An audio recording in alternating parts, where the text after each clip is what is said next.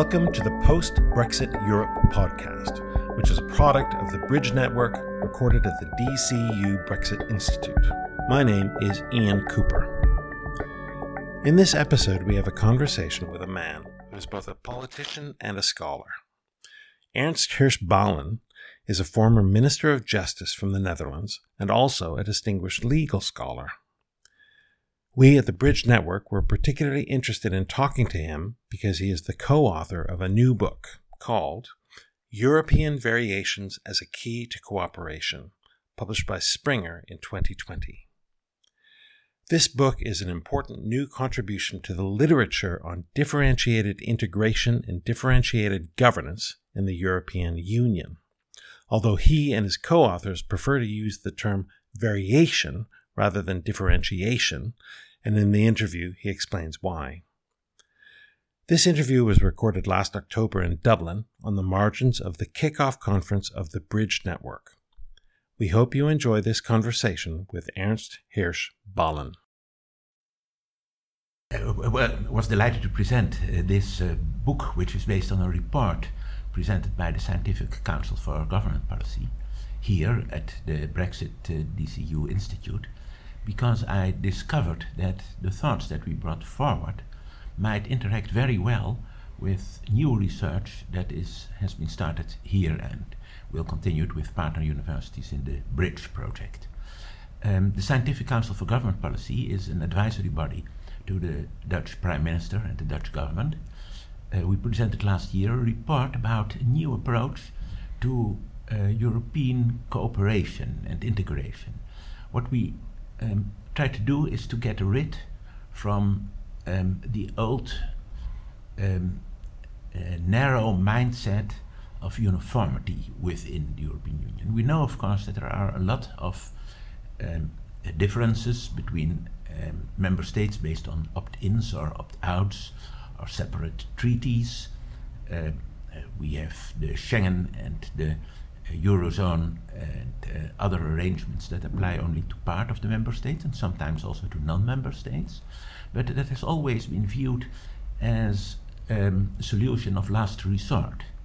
And we think that in a European Union of approaching 30 member states, um, it is necessary and beneficial to accept that we should allow for more variation. So that is the title of our book, European Variation as a Key to Cooperation that will be published by uh, Springer in open access, but you can also have it as a book and paper. Uh, and that is based on our report. And I want to mention also that the, um, the reaction from the side of the Dutch government was very positive when they had received our report. So I hope it will bear fruit. Do you have um, do you have plans going forward about how to promote the ideas in the book? Well, what we try to do is to um, to reframe the, th- the thinking about future development of the European Union. Um, so far, what we've seen as differentiation, we prefer the word variation um, because differentiation uh, so far was identified very much with different relations, different between the member states. Whereas we, in our book, in our report, we distinguish between variations based on uh, policy content, on the decision method, and the included member states. And these three dimensions don't exclude each other.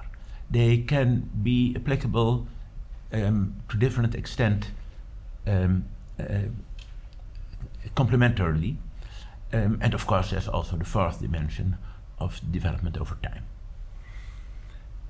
Do you, is it um, mainly about internal variation amongst member states of the European Union? Do you also discuss uh, third countries?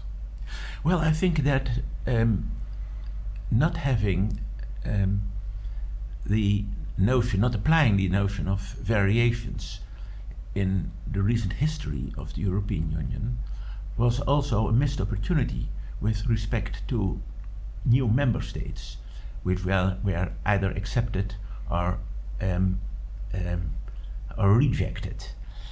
Uh, for the further development of the European Union in relation with non member states, with possible future member states, maybe even with former member state, it will be beneficial to accept the notion of variations. And we think that it is really necessary to do that because of the nature of the, uh, the, the, problems um, that we have to respond to, like migration. The attitudes towards migration are so much different among the member states and the neighboring non member states of the European Union that a strictly uniform approach won't work. Uh, with respect to climate change, climate policy, the, um, we need to support all of us the uh, the goals, um, at least at least the goals of the Paris Agreement, but the means um, which we will apply to realize these goals can be different among the member states depending on their situation, depending on the situation in the industry. It can it may include rules, regulation. It may include investments, changes in the public transport system, for instance. Um, uh, so I think that accepting the notion of variations will be um, beneficial for the common realization of the goals. Not everything is suitable for variations. The principles of rule of law, of democracy, of fundamental rights um, should be applied everywhere in the European Union. Without variation. Without variation. So there are there are limits to the usefulness or the, the appropriateness of variation as a um, as applied to different policies or different uh, principles, or perhaps the European Union uh, can be flexible with respect to policy, but not with respect to fundamental principles. Exactly, and that is important because otherwise variations would contribute to falling apart. Um, that's not what we want to see. That, that that's we don't want we don't want to see that happen. Um, that must be avoided. And the negative force at present is certainly also um, the erosion of the principles of democracy and rule of law in some uh, member states. So we have to be careful about that. But um, acceptance of the principle of variation might also be helpful to overcome the misgivings that we see in some of the new member states about what it means to, to them to be a member state of the European Union. I, I'm intrigued by the notion that you make this distinction between means and ends.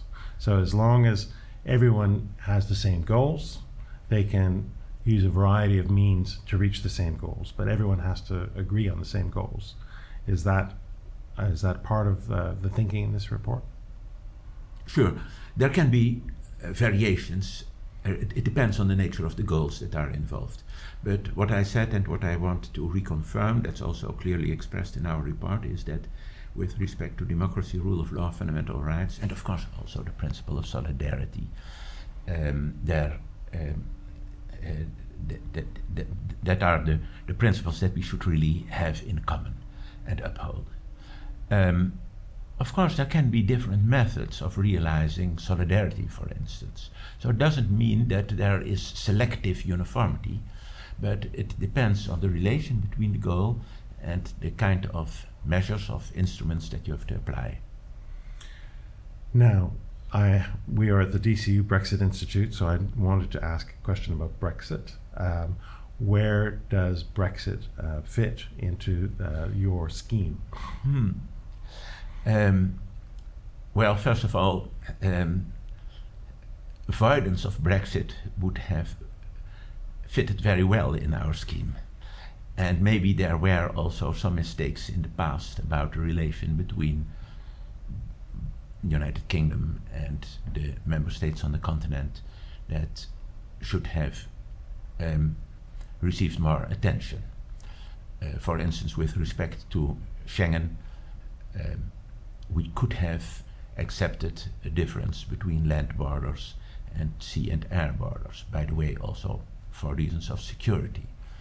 Um, uh, once that you apply differences as uh, an outcome of negotiation processes instead of accepting variation as well considered outcome of common decision making, you are not on the right way to further cooperation. And that may, might have been the case with respect to the um, uh, the member states, the member states, 28, 27, soon I fear, member states are much more different from each other than the six member states that founded the European Union, the European communities at that time. Those who don't know you, um, you were you're both uh, professor of law, but also you were justice minister, and so you've uh, you had a political role for many years. And so I just wanted to you to reflect on what do you think the meaning Brexit will have for the future of the European Union. What will what will Europe lose when Britain is gone? Hmm. Um, well, at first sight, um, it will um, take away uh, the, the, origin of some tensions that we've seen in the past, for instance, with respect to the judicial oversight of the implementation of the fundamental uh, Charter of Fundamental Rights of the European Union. The opt out of Britain was let's say, regrettable, deeply regrettable. I think this belongs to the standards that we should apply in our courts uh, in the whole of the European uh, Union. Um, but that doesn't mean that I would belong to the people who take notice for, uh, with a sentiment of relief. On the contrary, I deeply regret the loss of Britain, of British colleagues in the framework of the European Union. As I said, maybe we have made some mistakes in the past. It would have been better to accept variations um, um, uh, instead of uh, just uh, creating opt outs and opt ins, which is an unreflected form of differentiation. Variations are a reflected form, a well considered form of differences between the member states in the methods they apply. They apply while maintaining, upholding shared goals and principles. That is my view on the European uh, Union. Um, uh, Brexit does not mean does not necessarily have to be the end of history. Um, uh, certainly not. And uh, when we reconsider the relation between the European Union and the world outside the European Union, we need to include Britain.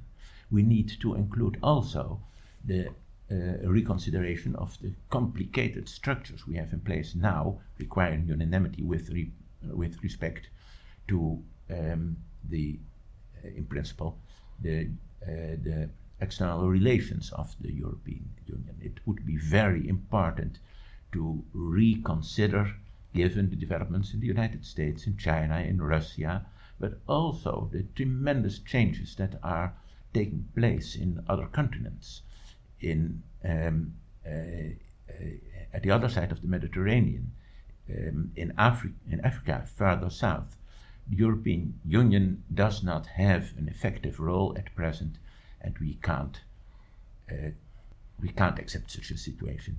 So I think um, accepting more variation, um, looking at the the future, um, uh, if, if we consider the future developments, um, in the world, the European Union should move forward in mutual respect between the member states. Ernst Hirsch Ballin, thank you for talking to us today. Thank you for having me. The Post Brexit Europe podcast is a product of the Bridge Network, which is a Jean Monnet network funded by the European Union's Erasmus Plus program. It is recorded at the DCU Brexit Institute with Catherine Martin as the producer. My name is Ian Cooper. Thank you for listening.